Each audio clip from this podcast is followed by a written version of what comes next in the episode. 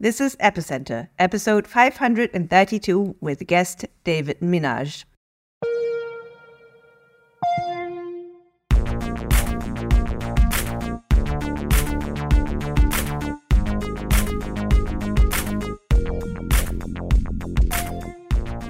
Welcome to Epicenter, the show which talks about the technologies, projects, and people driving decentralization and the blockchain revolution. I'm Friederike Ernst, and I'm here with Meher Roy. Today, we're speaking with David Minarsch, who is the co founder and CEO of Valory and founding member of Autonolas. And Autonolas is a funny project. It kind of it's an AI slash blockchain crossover, and why that is interesting, uh, we'll dive into in just a second. Let us tell you before um, about our sponsors this week, though. This episode is brought to you by Gnosis. Gnosis builds decentralized infrastructure for the Ethereum ecosystem. With a rich history dating back to 2015 and products like Safe, CowSwap, or Gnosis Chain, Gnosis combines needs driven development with deep technical expertise. This year marks the launch of Gnosis Pay, the world's first decentralized payment network, with a Gnosis card, you can spend self custody crypto at any Visa accepting merchant around the world. If you're an individual looking to live more on chain, or a business looking to white label the stack, visit gnosispay.com. There are lots of ways you can join the Gnosis journey. Drop in the Gnosis DAO governance form, become a Gnosis validator with a single GNO token and low cost hardware, or deploy your product on the EVM compatible and highly decentralized Gnosis chain. Get started today at gnosis.io. Chorus One is one of the biggest node operators globally and help you stake your tokens on 45 plus networks like Ethereum, Cosmos, Celestia, and DYDX. More than 100,000 delegators stake with Chorus One, including institutions like BitGo and Ledger. Staking with Chorus One not only gets you the highest yields, but also the most robust security practices and infrastructure that are usually exclusive for institutions. You can stake directly to Chorus One's public node from your wallet, set up a white label node, or use the recently launched product, Opus, to stake up to 8,000 ETH in a single transaction. You can even offer high yield staking to your own customers using their API. Your assets always remain in your custody, so you can have complete peace of mind. Start staking today at chorus.one. Hi, David. It's a pleasure to have you on. Yeah, pleasure to be here. Thanks for having me. Absolutely. Tell us a little bit about uh, yourself and uh, your background. Sure. Um, so I came to crypto from a sort of uh, background in maths and economics. I did um, maths undergrads and then uh, really uh, got into applied game theory. Um, there were some fantastic uh, courses at UCL where I did that, and one thing led to another, and I ended up doing a PhD there. Um, and then that, um, you know, if you fast forward quite some time, uh, led for me uh, to discovering that I really like this intersection of game theory and um, machine learning, which I'd done a lot um, together with uh, an interest which had sort of grown steadily in crypto and blockchain. And so I'm working in that space now for over five years, and particularly at this intersection of crypto and AI. Yeah, super interesting. Sounds like uh, applied economics and maths. Uh, and, and, yeah, it, it, it, sounds like the ideal background for getting into crypto. You, as we said in the intro, you are co-founder of Valory, which is a co-contributor to Autonolas. Um, you co- kind of co-founded with um, someone else, also called David. Um, and w- what kind of what motivated you to kind of co-found this project? Kind of what's the problem you were setting out to solve? Yeah, it's a it's a great question. So Valory's mission is to basically create uh, open source software for people to co-own primarily agentic AI, um, and we'll kind of uncover a bit what we mean by this. Um, I, I, actually have two co-founders. Um, one, David Galindo, um, has a background in cryptography, um, was a cryptographer and still is. Um, and the other co-founder has a pseudonym called Oaksprout the Tan.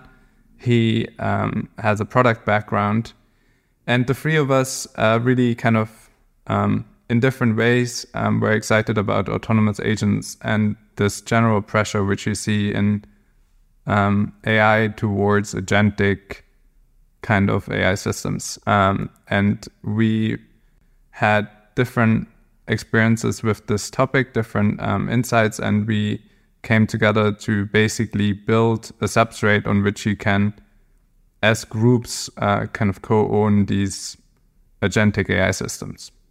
So I think that's sort of the driving force is to provide this kind of software stack which allows people to do that and also kind of create applications which people then uh, can own in that way. You've used the term agentic AI system um, quite a few times there. What is an agentic AI system? The way I think about it is that if you look at the sort of dominant forms of um, AI, then you can sort of see maybe three waves. So you have like in the earlier parts of the last century, like this dominance of rules based systems. Um, and then and, and they basically say you know you have hard coded rules often extremely sophisticated which allow you to build sort of um, certain types of uh, AI systems and by no means has this kind of um, part of AI research and uh, applications gone away but at some point you then had more these kind of learning systems emerge where you have like neural networks and deep uh, learning and other forms of learning reinforcement learning where you effectively use data to uh, construct part of the um, algorithm effectively, right? So the, the system learns from data rather than all the rules being prescribed. And if you look at what's now happening is we have these very powerful large language models and other types of um, uh, powerful AI models, but they by themselves um, are certainly now uh, not not agentic in the sense that they you know there's some some data which sits somewhere and then you effectively query these models you, you instantiate them you query them and then you get a response and that can be a very sophisticated response but that's it. Um, what what's interesting is once you think about um, effectively uh, systems that are having agency and can sort of autonomously uh, act and there's an enormous pressure towards these systems from a pure optimization point of view and evolution point of view. Like if you think about it, where can you make the most money? Where are the most exciting applications? It's well, it's autonomous systems uh, which can take actions by themselves and then are you know maybe instructed by some third party, some human or or some other system. And so, yeah, these kind of agentic systems, we, we can uncover a bit what, what they look like conceptually. Um, but that's, I think, where the train is headed, um, where, where a lot of focus is uh, going towards across like the AI fields. So, David, maybe to kind of let me repackage this somewhat, would it be fair to say that an agentic system um, is something where you kind of give an AI agent a goal, but don't perfectly specify how it should how it should go about achieving that, or is that too simplistic? Yeah, I think um, that works, and in particular, I mean, what we are interested in are sort of these autonomous uh, agents, and so we can briefly define that sort of conceptually. So usually, it's a sort of software system which is placed in some environment um, from which it perceives certain information. Um, you, they could be blockchain events, uh, literally, um, or they could be things from an API. Um, they could be something from a sensor, um, which it has locally. It then uh, uses that information plus whatever its internal architecture looks like to then take uh, action again in its environment. And that environment again can be like a blockchain, another API, uh, another agent, some actuator of any any form. So this is what we would call like an autonomous agent.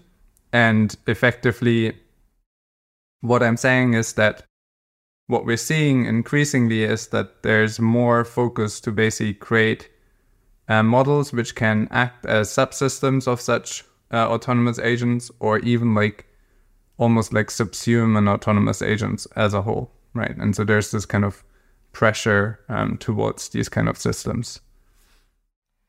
So as an example of an autonomous agent maybe we could think of um, so imagine there's a there's the gnosis network and then there's the code base of the gnosis network. And one could imagine like a coding agent of some kind where somebody opens an issue on against the code base of the gnosis nation or against the code base of the network. I want to add this feature to the core protocol of the gnosis network. Then an agent could be something that kind of as a first step isolates the pieces of code that need to be changed. As a second step creates code, uh, making those changes. As a third step, does some form of testing. So that could involve kind of like static analysis, but that could also involve like runtime analysis. Then gets feedback from the environment and then makes another set of changes and comes up with a draft, like a draft change, a draft pull request. Yeah, I like that. Um, I think that's that's a good example. Um, also speaking of uh, Gnosis chain. Um, so one uh, autonomous agent which is running there, one type of autonomous agent which is built on the Autonolas stack and is running there every day is a uh, agent which trades in prediction markets. And so if we kind of map that into this model which I was just describing, it might be quite helpful. So um, again here, what it's observing are sort of uh, basically new markets um, opening. So it adds this to the list of markets which it um, kind of has a look at. Um, it might then uh, fetch information um, pertaining to the events which are referenced in these markets from really anywhere in the web. Um, so a search API or just like um, crawling itself almost. It then um, uses that information, that context basically on the event, as well as various AI models. At the moment, most of the agents use some form of large language models um, to basically uh, prompt these models with that kind of information.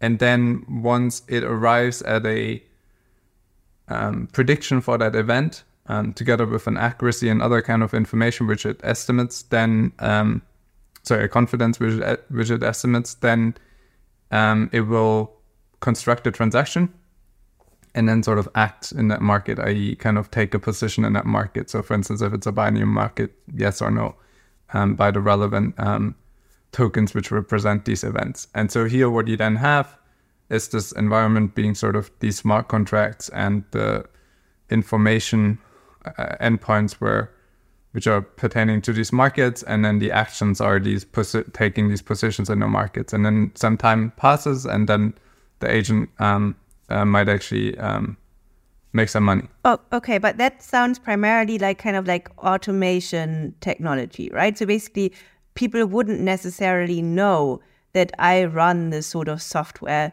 to do things, just like kind of I run, for instance, say trading scripts, right? So, um, how how do we know that this is? I mean, I assume to some extent this is already happening, um, but kind of like where, where it gets really interesting is kind of when you kind of design um, systems where several of these agents kind of come together to kind of um, in, in a game theoretic um, way to kind of figure out um, you know something to do uh, some conclusion or something right? So yeah a couple of things. So firstly i think um, you're right that like there's sort of automation and then there's different levels of autonomy. And like if you think about a self-driving car they have these sort of levels. Um, and it's a bit similar to think here like you have different kind of levels and you can be closer to what people might describe as automation. And then there's also this thing where as time moves on um, we tend to prescribe things which maybe we saw as more autonomous towards automation because they kind of get wrapped behind like an agent, for instance, and then I can just sort of see the act of interacting with this agent where the agent is actually autonomous as for me from from the perspective of the user it's almost like just like automation. I'm just calling this api which then goes away and creates an outcome for me. And so i think there there's always um, that um, but but you're right. And then um, in this system which i was describing actually the way it's practically implemented already is that there's already three types of agents um, today so um, the trading agent itself doesn't actually come up with the prediction. It's other agents who specialize on that. Um, and now we're even like picking apart that role because um, what we basically see and is that from a practical perspective, um, if you can sort of specialize your agent, um, that has its benefits, like the same way we specialize as humans. Um, um, but also from a sort of practical user's perspective of running the, the agent that can have its benefits. So, for instance, if I had an agent which has to have all sorts of, um, let's say, open source model which need to run alongside it, um, which it uses, then this can become quite um, a beast to actually run this thing, um, like quite impractical. Whereas if an agent can use other agents to get something done, then um, it might be as simple as making a small crypto payment to for instance, get a prediction. And so that's the case here. And then you have to obviously trade that off um, with other design considerations of the system. So, like to state Friederike's question in like in different ways. So, any standard staking company would would be running, for example, price oracles, right? So in, in in a price oracle, it's fetching the price from somewhere and submitting the price to the blockchain, and it's getting paid in crypto to, to do that. And the one could imagine that entire so it's like the the code of like a price oracle is is highly mechanical. It can it is specified entirely in in in a, in a programming language. The input to it is uh, very structured. It is probably coming as like JSON files that that are structured in a particular, and its output is also very structured. It is producing transactions that have these fields and etc. Perhaps that is like actually like an agent itself, except it's like a very dumb agent. And the kinds of agents you are thinking of are like AI agents, where we are trying to climb the hierarchy of, well, the inputs no longer need to be that structured. It may it may not come as JSON or or protobuf or any of these protocols. It might come as an English language and it could be anything that comes in. So the inputs becomes unstructured. Then the processing logic, instead of being structured in the form of code, you could have processing logic where um, the agent, like de novo, comes up with how to execute on a certain input and its execution path is kind of like invented for that particular input and it might be different from what it was uh, what it was previously. And then finally on the output side its outputs could also be unstructured meaning it's it's producing output in in terms of english language which has like of course which english also has structure which has like but less structure than uh, a, a programming language output or a json output would have and so maybe the one of it, the AI agent is we are trying to generalize the input, the processing, and the output of what a, what is already kind of like uh, a traditional crypto agent. So validators, price oracles, we might think of them as traditional crypto agents, but we are trying to kind of push their boundaries in like what they can do.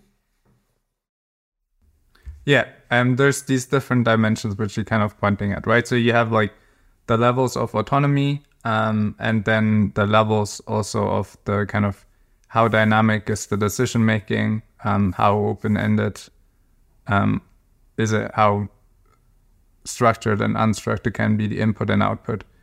Um, and basically, like if you look at it from our perspective, the way we look at it is um, our stack kind of allows you to build across a whole range of these things. So uh, we have some uh, products which are very very structured. So they're basically rules based uh, of the kind which you know an Oracle is actually one example. We, we you can build an Oracle on our stack. It's not like anyone is like majorly focused on it, but we have some demos of this sort. And then all um, you know you go a bit to the right on that dimension, and then you add this um, prediction agent where it becomes a bit less structured because yes, some of the flow of it is entirely structured in the sense that it will always sort of do certain um, actions in a certain sequence. I'll get to that in a second as to how that's actually done on a code level. And then inside of these states, actually, let me explain it right now. It's like we structure this as sort of finite state machines. So basically, we say, okay, the, the overall agent is described as this graph like structure where it tra- transverses through these states. And then in some of these states, it might um, sort of dynamically choose which path to take going forward, but sort of the rails are given, right? So it can't just sort of totally go off the rails and suddenly say, ah, I was a prediction agent now, and now I'm kind of doing this other thing, um, shopping clothes or whatever.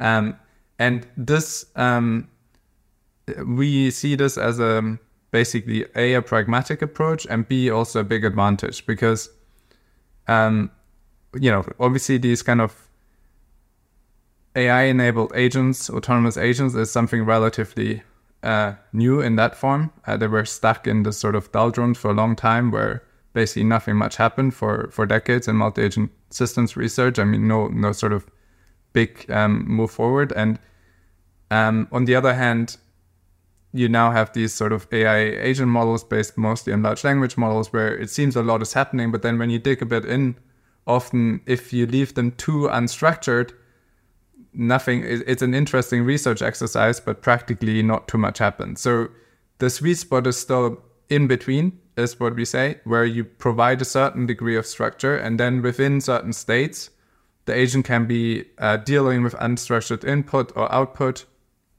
and and and and can do what you were just describing um, and that i think is um, you know how long we will be in this phase where it's so um, an in between. I don't know. Um, you know, there's certainly attempts to build sort of like almost like a large language model, but for actions where people sort of train this sort of um, in, in into the model itself. Um, we'll have to see when when they're actually, I think, usable. But if you want to use off the shelf technologies today, and then you're sort of limited to still providing some degree of structure. The other way to look at this is also from an efficiency point of view.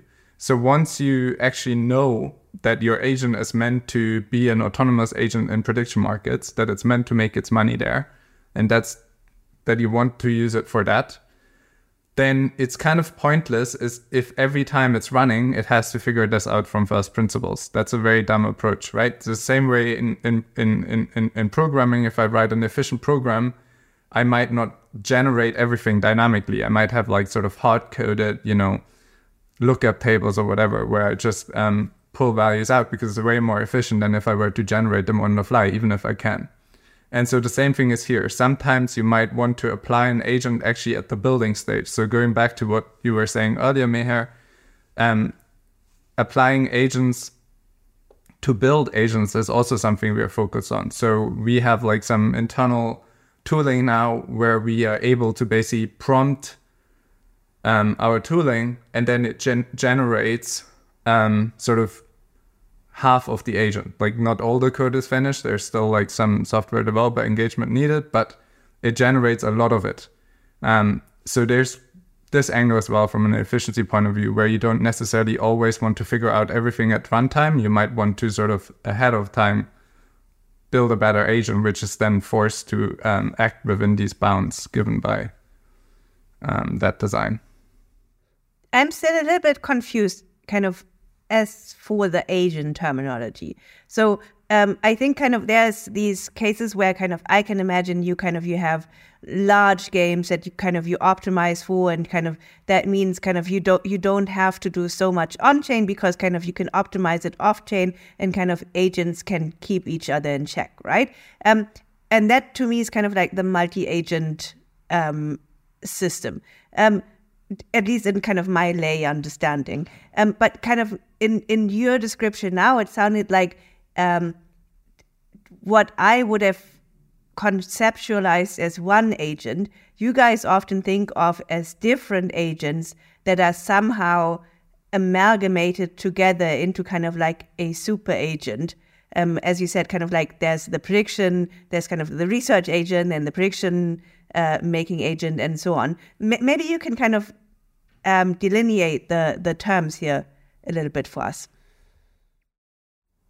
Let me zoom out even like a bit further. So one of the, you know, uh, core things, which I guess like the idea of multi-agent systems is, is that you have multiple potentially different types of agents which generate some sort of emergent outcome. Um, so if you look at any individual of those agents, then they themselves wouldn't bring about this outcome. And then that's only the collection.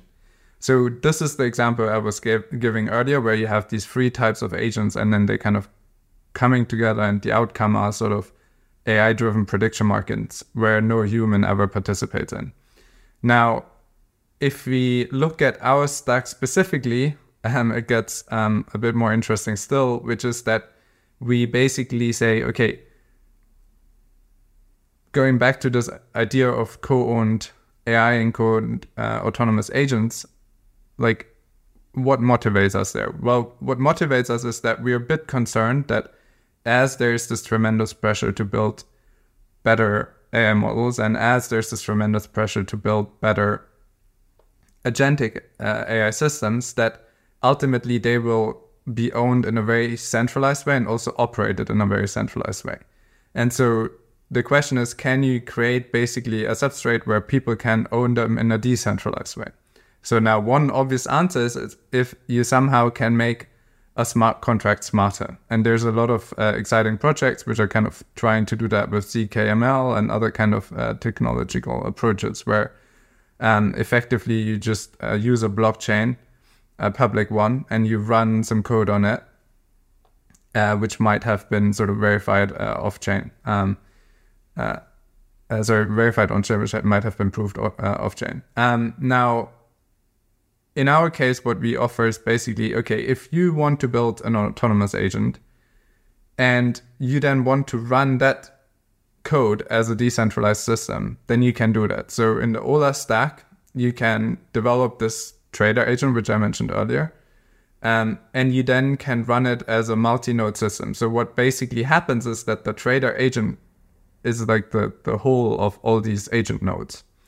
And here it's a bit different because these agent nodes are effectively like blockchain nodes. They're sort of replicating um, the the work and also the code. Um, they're you know often quite identical or can even be fully identical uh, instances of each other, and then they work together to effectively become this trader agent. And so on chain they're represented as a multisig, and uh, off chain there's this couple of nodes which have like uh, state synchronization between them. So very practically, what they use is Tendermint um, at the moment as a consensus gadget, so that all the nodes in the system agree um, on the actions this uh, agent should take next.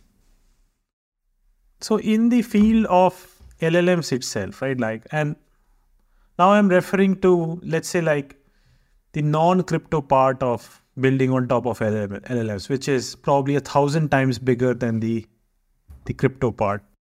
There's like lots of different frameworks that are kind of like building agents um, using LLM. So LangChain is probably the most commercially successful, but then you'll go and find like Microsoft AutoGen, which which is a multi-agent system uh, in in how it's constructed but there are but there are like loads of others. In fact uh, in fact the problem is, is it's a problem of plenty uh, rather than a problem of uh, problem of scarcity. So maybe to start with in terms of like the agent framework you are building uh, what is like really different about your agent framework from the things that might be happening outside crypto as a as a whole? Yeah i think one key thing is that we always um, want systems which are sort of able to take action on chain like any other users. Um, so we see like autonomous agents as these sort of daily active users of various protocols, and we can talk about this uh, later in a bit, what benefits that has for the protocol. But that means that um, in our case, sort of the crypto wallet and also the on-chain representation of the off-chain agent are like first-class citizens. So we think of this from the design um, beginning, and that has implications.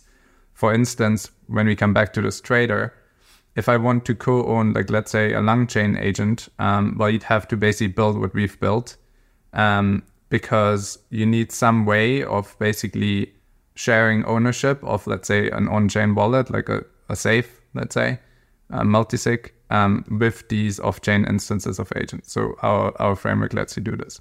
That's that's one way to look at it. So it's just a sort of native um, crypto support, I guess. Um, the second thing is this: if you go further to co-ownership, there's sort of two extremes there again. Um, so if co-ownership can be achieved entirely on chain, so for instance, you have like a safe which has some assets, and now you have a lot of, let's say, LangChain agents or AutoGPT agent or whatever, uh, one of those framework agents, uh, all kind of holding a wallet and then um, being a signer on the safe, then this could work, right? Because they don't necessarily need off-chain consensus, depending on what the application is. But actually, once you look into the interesting application, turns out that almost always, once you go beyond like simple things which are done on chain, uh, you need off-chain consensus because often it's like things like oh, like even an Oracle needs to agree off-chain potentially on the data it wants to put on chain. Um, certainly, efficient oracles want to do that off-chain. Um, and then, if you imagine this off-chain system wanting to act upon something else off-chain, then for sure you also need off-chain consensus. So there, it then also again helps to have a stack which gives you this out of the box, which ours does.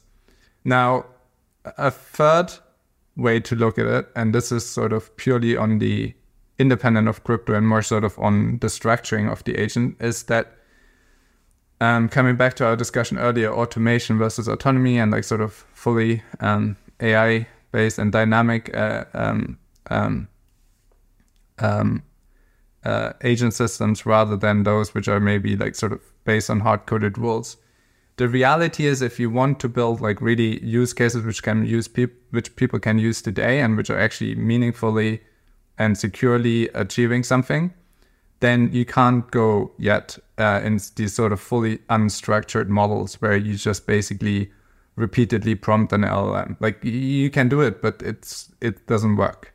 I mean, you need to provide structure. And then if you look at the frameworks, you know, LangChain is an interesting example, and and um, you know, I have no um, no uh, nothing bad to say about it, but it's an interesting example. They're moving towards graph structures as well because it's pretty obvious that a chain won't cut it. Like your decision making is almost never a chain. That is the most basic kind of application where it's like A, B, C, D, and then going back to A, right? The reality is you're gonna have even in the most basic application, you're gonna have the happy path, which might look like this but then off the happy path, you have all these error paths which need to sort of loop back to different states. And so you're basically in a graph structure. Um, and so that's where we started our journey. We, we basically, like five years ago, said, well, if you're building uh, autonomous agent systems, then it's unlikely that we're going to have in the short term these sort of fully open ended um, sort of just models which we need to train. There's somehow the agentic uh, system pops out. But um, instead, we still need to provide some rails and then use um, models um, alongside those rails. And these rails, in our case, are these basic graphs along which the agent has to travel. And now, if we put it back all together, I think one of the benefits you have of our stack is that you can go and say, okay, I have a, a use case where there's some um, states in which the agent is very free there's other states where I want the agent to just travel along this track, then I can do this. And now I also want this agent to take um, action on chain um, uh, ever so often, then it already comes out of the box. Um, so we obviously, from the beginning when we built the framework, were really um, heavy users of the safe. So we had like Ethereum support with safe since basically day one, since the framework is usable. And now, as we're sort of expanding it um, to other sort of types of um, uh, uh, blockchain ecosystems, um, we're always kind of having the same design paradigm again, where we pick like a multisig, um, which is dominant in this ecosystem, and then build um, the compatibility of the stack around it.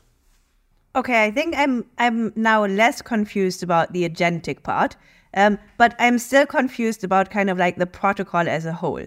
So kind of like if you look at the stack now, now we kind of have some understanding of what these agents can and can't do. I can't just give an agent, I don't know, I can't just say here you have a hundred DAI, you make me some money, um, and basically the the agent will go and kind of like uh, either kind of like but, but you know build an arbitration bot or kind of um, d- make saucy pictures on middle uh, on uh, Midjourney and kind of put them on OnlyFans. And I mean, so basically, it's like it, it's like you have to give it some structure. I understand that now, but how do you put this all into a protocol and kind of where does the co-ownership come in because uh, this is something that in principle with an llm mod- model and like some uh, dev background i could just do on my own, right? I don't need Autonolas for that.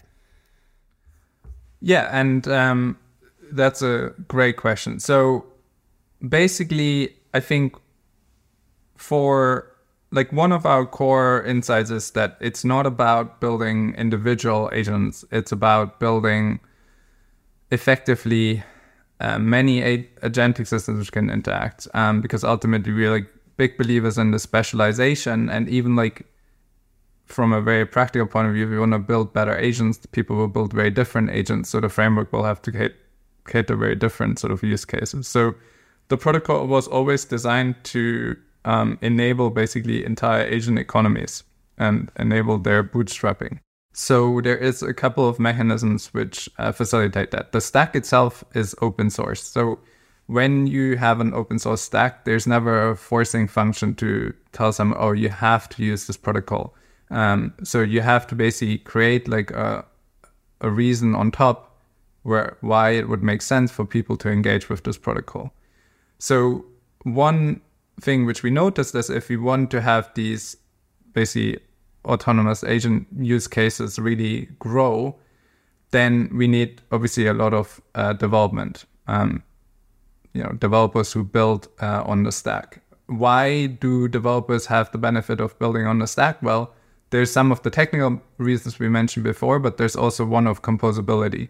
So we basically have created um, a very composable framework um, where it's not so much about composing arbitrary Python libraries, which is a focus of a lot of the other frameworks, but where it is the focus of the stack to compose business logic itself. Um, and that's particularly with autonomous agents of the current generation if you think about it it's very important. So if i have like for instance this trader um, at some point is going to settle a transaction um, you might say well that is just a matter of sending the transaction. Well this is actually not true.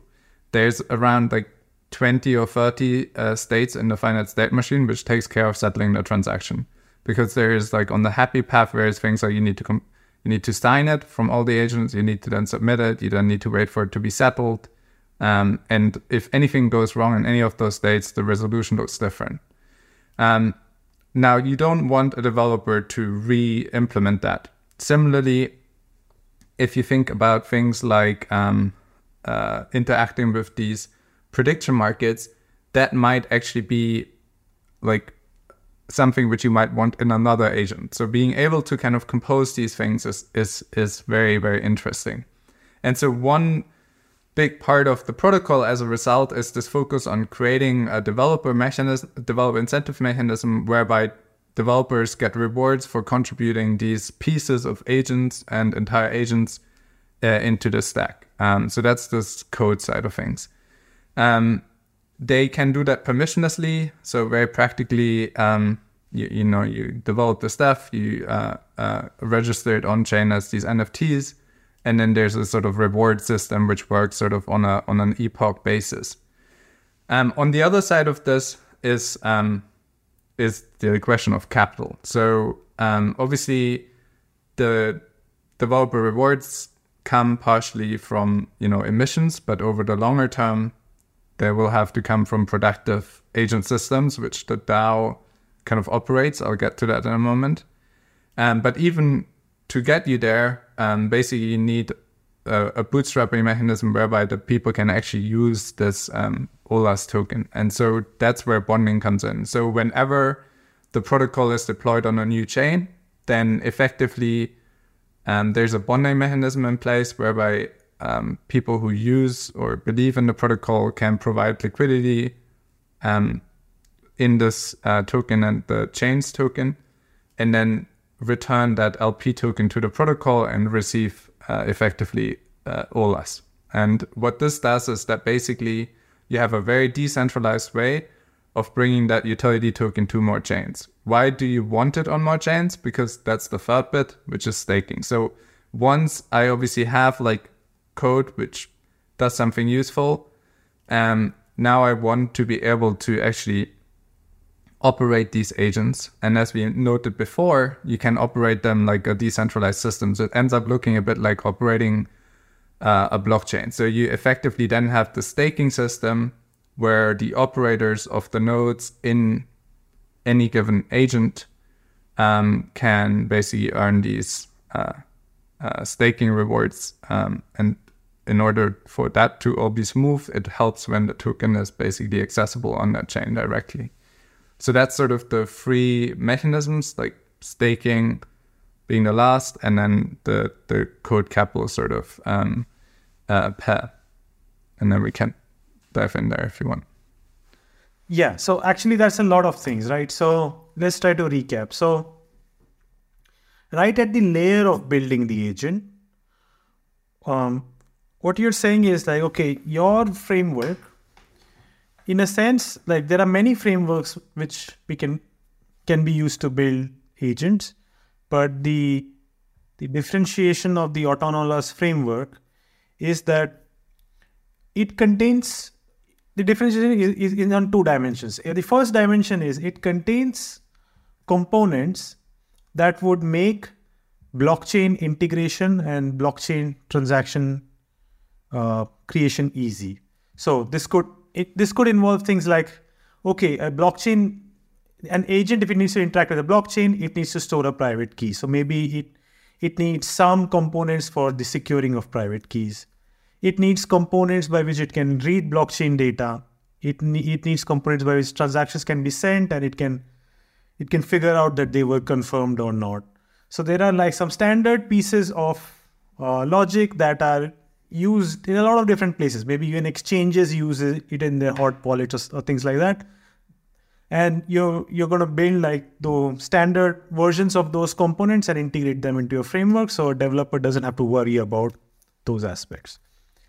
Then the second thing your framework's providing is it is providing some kind of cognitive architecture. What by that what what we might mean is that um, you want the agent to basically apply its intelligence, but you want it to you want to constrain its intelligence in a certain manner, which is like you know for, for for a particular problem always think always create a tree and reason through the nodes of a tree. Or in this particular problem um, create a line and like there are nodes and reason through all of these nodes. So particular problems might have particular ways of thinking that if we constrain the agent to think in that particular way, it will produce better outputs. And so you are you are providing a way to develop against some of these um, of these like constraints, right? Like so, a developer can put these constraints into their system,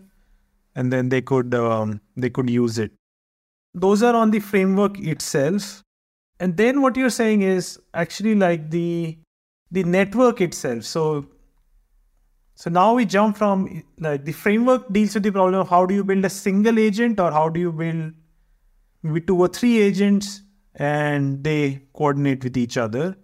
But then you jump to the network level where it's the problem of ultimately you want thousands of agents to be to be built. And there the kinds of problems you're trying to solve are how to provide developer incentives for the improvement of your agent framework itself?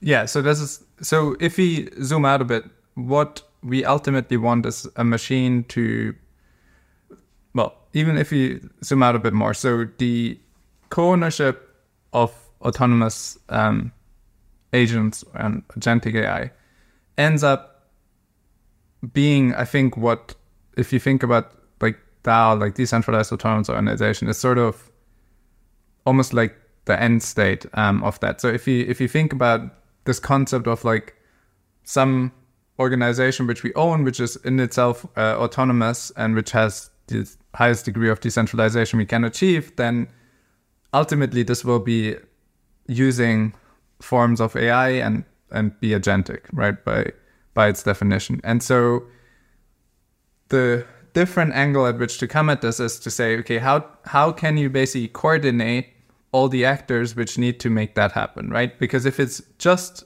on chain, then you're always constrained by what you can do on chain, right? So if you just have a smart contract, then there's always someone who has to call that smart contract for something to happen. And by necessity, you will always be limited to what's possible on chain, which I think will always be less than what's possible off chain. And so, in a way, the, the other way to look at it is to say, how can you create basically a protocol, Autonolas, which allows the creation of these kind of co ownable autonomous agents? And then this means you need to coordinate a bunch of actors. You need to coordinate those who are developing them. That's why you have the dev incentive mechanism. You need those who uh, operate them, which is around staking.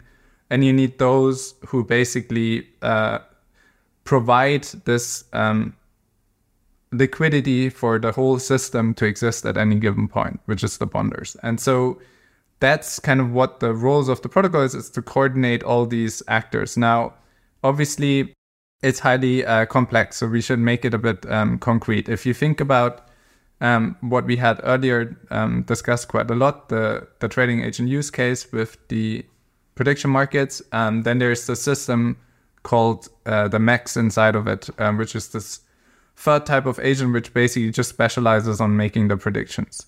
And these kind of um, agents are basically something which you can imagine running as this decentralized system, which the autonomous DAO itself then can own.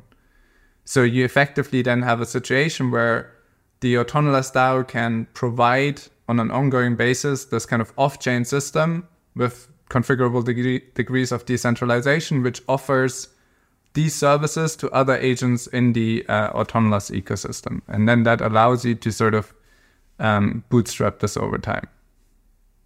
If that makes sense can I think of it like this that so today we have a few different chains that are trying to build what I call like puppet accounts or delegated account control. Uh, those are those are two in, like two interchangeable words, but the essential idea behind it is so so the Near network is trying to build this. Okay, so so Near's idea is that okay, there's a blockchain with a sort of with a set of validators and what if this blockchain itself could own a Bitcoin address?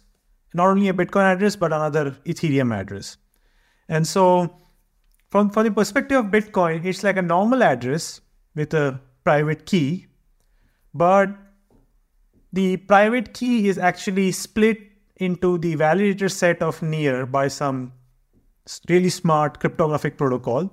So Bitcoin thinks this is like a single it's a normal address, a single individual, but in reality, underneath it is actually the validator set of Near that controls that account. And in a sense that you can say that okay, that the, that the Near network by itself is kind of like owning this owning this address on Bitcoin and this other address on on Ethereum. If you start with that point and then and then kind of kind of you layer on the idea that is it possible that okay that there be a way by which a network could own not only an address, but an address plus a piece of like running code. And that running code is one an, an economic agent. Which, uh, uh that running code is an autonomous this framework agent. So it has an address and it has some kind of like uh, structured and unstructured logic. So you can actually message it, give it tasks, and expect responses. And so Autonolas is trying to do that. Ultimately, like, how do you have a DAO that can own an address plus some kind of code? And so, and it, it, it owns both of those components together. And then it can also sort of, sort of like make money, make money through it. That that is what you're what you're seeking to achieve. Well, this this is yeah. So we would call this like a protocol on service. So it's basically if we go back to this um, uh, concept which you said earlier, if you have an existing validator set, so you, basically you could say, okay, well, let's just do this all uh, on chain. You know, like let's just somehow modify the chain so it can sort of run long running tasks, and then you will find very quickly that there's all these arguments as to why that cannot work. Like you need an application specific chain in order to have long running tasks because if you have a public chain, it becomes an immediate um, basically attack vector for for denial of service, um, distributed denial of service, because you can just sort of preempt future blocks indefinitely by scheduling tasks for future blocks now. So effectively, whatever Near is doing there, I, I don't know in too much detail, but there's limits to um, kind of putting too much on a block public blockchain, which is meant to run repeatedly um, or scheduled basically. So you need to do it on some sort of application specific layer. And now you could say, okay, well, we can just run some sort of layer two or layer three or layer n or whatever. Um, and ultimately, there it's mostly about having sort of, again, an architecture where you can basically then inherit some degree of security, right, and in, uh, execute some of those instructions. And in a way, um, I think ultimately, you know, in, in, in the future one day, an autonomous service will look uh, quite similar similar to an app specific rollup potentially because it will basically have a lot of degrees of verifiability um, and it will potentially even inherit some of the security um, uh, as a result from the chains on which it acts. But um, it will have these more autonomous a long running um, tasks here uh, which is executing which is different from like a public blockchain where i always need to basically at any given time offer these blocks which accept a certain amount of basically bidding into them. And then once they're full they're full right?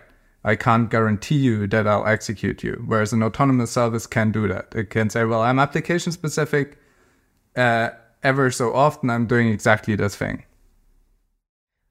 Okay so um, i feel like this has become super abstract um, may- maybe let's kind of make some examples, right? So, one of um, the main topics that kind of you posit this will be used for um, in the short term is um, optimization of DAOs. Um, can you give us some examples how kind of things work in DAOs today and how you see them improving by kind of putting these um, autonomous agent systems on top of them or kind of enmeshing them? Yeah. So actually, there's a nuance to this question, even in the sense that originally we thought when we started out with the stack that like DAOs are this primary customer for that, right? They have various off-chain processes which are often quite centralized. Let's help them make them more decentralized um, and more autonomous. Um, both things which are in the name. Turns out, from a go-to-market point of view, um, it's not particularly great because a lot of DAOs have actually a lot of things to do and they're maybe not the best organized uh, entities always. And so it takes a lot of time and you, you're not getting uh, to the goal very fast. You also need to coordinate a lot of actors by the definition of it. Um, so actually what we noticed is that what's, um, whilst we still believe in this, and I'll talk about an example, is that it's better to focus on problems we see in our own DAO and make them as autonomous and decentralized and or just build basically users for other decentralized protocols. So what I mentioned earlier, the use case, these autonomous agents are basically users of Omen, users of Gnosis, users of Safe. You know, they have done um, around 70% of all Safe transactions on Gnosis since summer, um, like on a, on, a, on a weekly basis, basically. They've done hundreds of thousands of transactions, which basically benefit these protocols on which they're deployed. and obviously themselves as well because they're they're profitable. Um, now, an example which I like um, because it's very easy to understand, um, which can apply to many DAOs and which they can adopt quite easily, is Governatooorr. It was a bit of a joke project which is sort of uh, slowly maturing. Basically, it's built on the uh, autonomous service stack, which which OLAS offers, Autonolas. Um, what it does is it basically replaces a human uh, delegatee in, in a DAO. So if I obviously have tokens and I don't always want to vote, I could delegate them to someone I think will vote more or vote in my favor, like um, with my intent and so on. And uh, we implemented that in code. So basically, there's an autonomous service which continuously watches those DAOs for which it holds delegated tokens. And then when it sees those proposals either on Snapshot or on chain, it can then vote um, in those proposals. And obviously, in order to do that, it needs to use um, a large language model to actually read the proposal and reason about it. Um, it also needs that in order to make sense of the preferences it is given and sort of bring those two things together to arrive at a voting decision. But the actual voting, coming back to the structured versus unstructured, is a very structured process. There's zero point in having the agent figure this out every time because it will probably fail most of the time. Instead, you just have that part hard coded, right? So basically, this is a nice example of what we were discussing about earlier in very abstract ways. You have these sort of structured bits which are defined very well, and then you have these uh, unstructured parts of of the logic where uh, you're looking at these proposals, making sense of it, and so on. Are there new attack vectors that are introduced here? So basically, if if I kind of um, if I kind of trust um, an autonomous agent to kind of make voting decisions for me. I kind of I rely heavily on the fact that um, this autonomous agent actually um, will act in the way that I would act if I were to look into it, right? So how how do you make sure that the agents actually do what they are meant to do on the face of it? It's a great question. So the there's two parts to this. Well, many, but I would split it into um, one is like the preferences. So that's where the Governatooorr still falls short. It doesn't actually allow you to express very um, rich preferences at all. And that's just a, a matter of our time and uh, effort, which has gone into this part of the application. But one side where it exceeds on is the um, basically certainty that it implements the decisions, the decision logic which it is meant to implement. So if you think about a human, if you delegate to them, you basically have no clue, right? It's all reputation based. If you were to think to delegate to a single LangChain agent or to AutoGPT agent, well, it really depends on the developer who's running that. Are they even running it? If they're running it, are they running the code they told you they're running, right? All this kind of stuff. Whereas with an autonomous service which has multiple nodes operated by different operators, you then start getting into a similar basically threat model which you have with like a you know like your Cosmos chain basically or any other uh, sort of um, byzantine fault tolerant uh, system whereby you have to reason about okay how many like operators are there how decentralized is it and then um, is the majority of them honest if the majority of them is honest um, then you have uh, very high security guarantees because you effectively what happens is that each one of them has to agree, or the majority of them has to agree, and each one of them uses these models. So you're not even relying on a single model instance, which is another issue with large language models. They're not necessarily deterministic at all. They sometimes can be configured to be, but like um, some of them can't even uh, be configured to be deterministic. Um, so then having multiple agents each come to independent valuations and then sort of pool that decision making and then agree is actually like um, a massive improvement. So on that dimension, I would say Governatooorr is already better than a human because a human could, you know, do whatever, and here you have like a node system implementing that decision logic.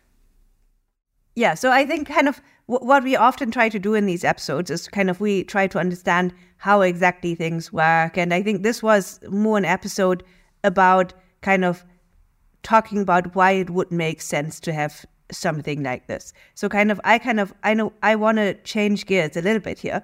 Um, and kind of um, ask about concerns you may have about this. So, kind of like um, if you look at AIs, the way that they have improved in the last couple of years, at least kind of like in in the popular um, mind. I know that kind of it's been a long time coming and so on, but it's really impressive, right? It seems absolutely certain that they will kind of surpass uh, human ingenuity and uh, you know capacity on all kinds of axes in you know the very short term. And if you talk to AI safety people, um, kind of often they will tell you um, they're not so concerned because you can always switch it off.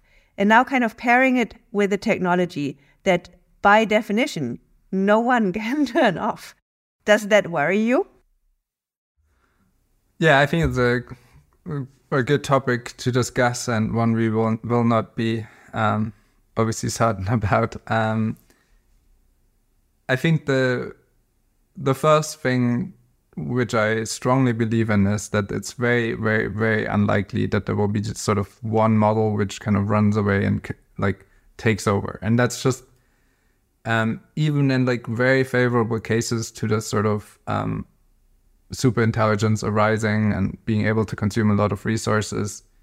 Um, there's like geographical, physical sort of constraints which make it unlikely. Um, I think what's much more likely is that it that we'll have a situation where certainly a lot of centralized players will own very very powerful uh, models, and so I think actually what we should be most concerned about is um, the economic impact of this kind of change in technology on people rather than these hypotheticals where some software slays us all. I think it, you know, it's not, it's important to kind of keep it in the back of our minds, but, and, and like with every technology, be mindful as to when these dangers become more apparent that we kind of think about them. But like the, the much, much bigger concern, I think is, you know, economic, uh, on the economics. If you if you hit, hit uh, listen to someone like Sam Altman, it's this naivety of the economics which really riles me up. Like they all go around and say, you know, I mean, they, you know, by all means, like they're great, like you know, entrepreneurs and great, great products and so on. But everyone has their weak points. I think here it's like this kind of naivety around just because I create better technology, everyone will be better. Well, that never worked out that way. The reality is that it's always a distribution question, and if the distribution sucks of access to these kind of models and um, people's ability to use them for their lives and improving their own situation, then it doesn't matter how good the best model is, then there will still be even bigger disparities in sort of income, health, wealth uh, around the globe. And I think that's what we should all be really worried about. And that's kind of the mission of our entire business and the mission of Autonolas is about creating these kind of systems which can be co-owned so that there can be groups who can share these uh, systems. That doesn't mean that all problems are solved because now, you know, these groups could again be better off than others and you still have these kind of distributional issues, but at least it's it's a start. So I'm worried about the economic impact of this much, much, much, much more than these kind of hypotheticals, um, which I think are interesting for dinner conversations, but really don't kind of miss the point mostly. Um, having said that, I think, you know, let's say we fast forward, there's like multiple generations of advances and like um, even like models, which are basically agent in the model, sort of, you know, like some call them large action models now I saw, and others call them differently. Then, you know, uh, OpenAI has their um, reinforcement learning merged with um, uh, large language models. There's different attempts, whatever it will be in the ultimate state um, if we imagine that to run in a sort of blockchain like way, um, where it sort of has a bad intent and we can't turn it off, yes, I think it's something we should keep in the back of our mind and, and think um, about solutions. But I think the flip side of this is, um, again, that if this model is used for good, then having transparency and um, uh, kind of censorship resistance can bring many uh, goods as well. So I think let's take it one step at a time, basically, and focus on the problems which we for sure know will happen, which I think are distributional. I feel like we've touched on many, many things. If people want to learn more or kind of build um, their own ag- uh, agentic systems um, for Autonolas or kind of just use um, systems that are already there, um, where where should we send them? Yeah, so we have this thing called the Academy. Um, that's a great start. Um, so that's for uh, people who want to basically have more like support as they're building. We have the docs. All of that can be found on the website, so olas.network. And then if you uh, follow uh, Autonolas on Twitter as well, there's like weekly updates um, where I think those two places are, are the best. Perfect. Um, I am so curious to see how this is uh, going to evolve. I think uh, we should pencil in kind of a follow up uh, soonish um, to just to see kind of like what people build and kind of um, h- how it actually changes things because the opportunity space here is absolutely enormous. yeah, let's do that. yeah, it's been a pleasure to have you on. Thank you very much. Was a pleasure being on. Thank you for joining us on this week's episode. We release new episodes every week. You can find and subscribe to the show on iTunes, Spotify, YouTube, SoundCloud, or wherever you listen to podcasts. And if you have a Google Home or Alexa device, you can tell it to listen to the latest episode of the Epicenter podcast. Go to epicenter.tv slash subscribe for a full list of places where you can watch and listen. And while you're there, be sure to sign up for the newsletter so you get new episodes in your inbox as they're released. If you want to interact with us, the guests, or other podcast listeners, you can follow us on Twitter. And please leave us a review on iTunes. It helps people find the show, and we're always happy to read them. So thanks so much, and we look forward to being back next week.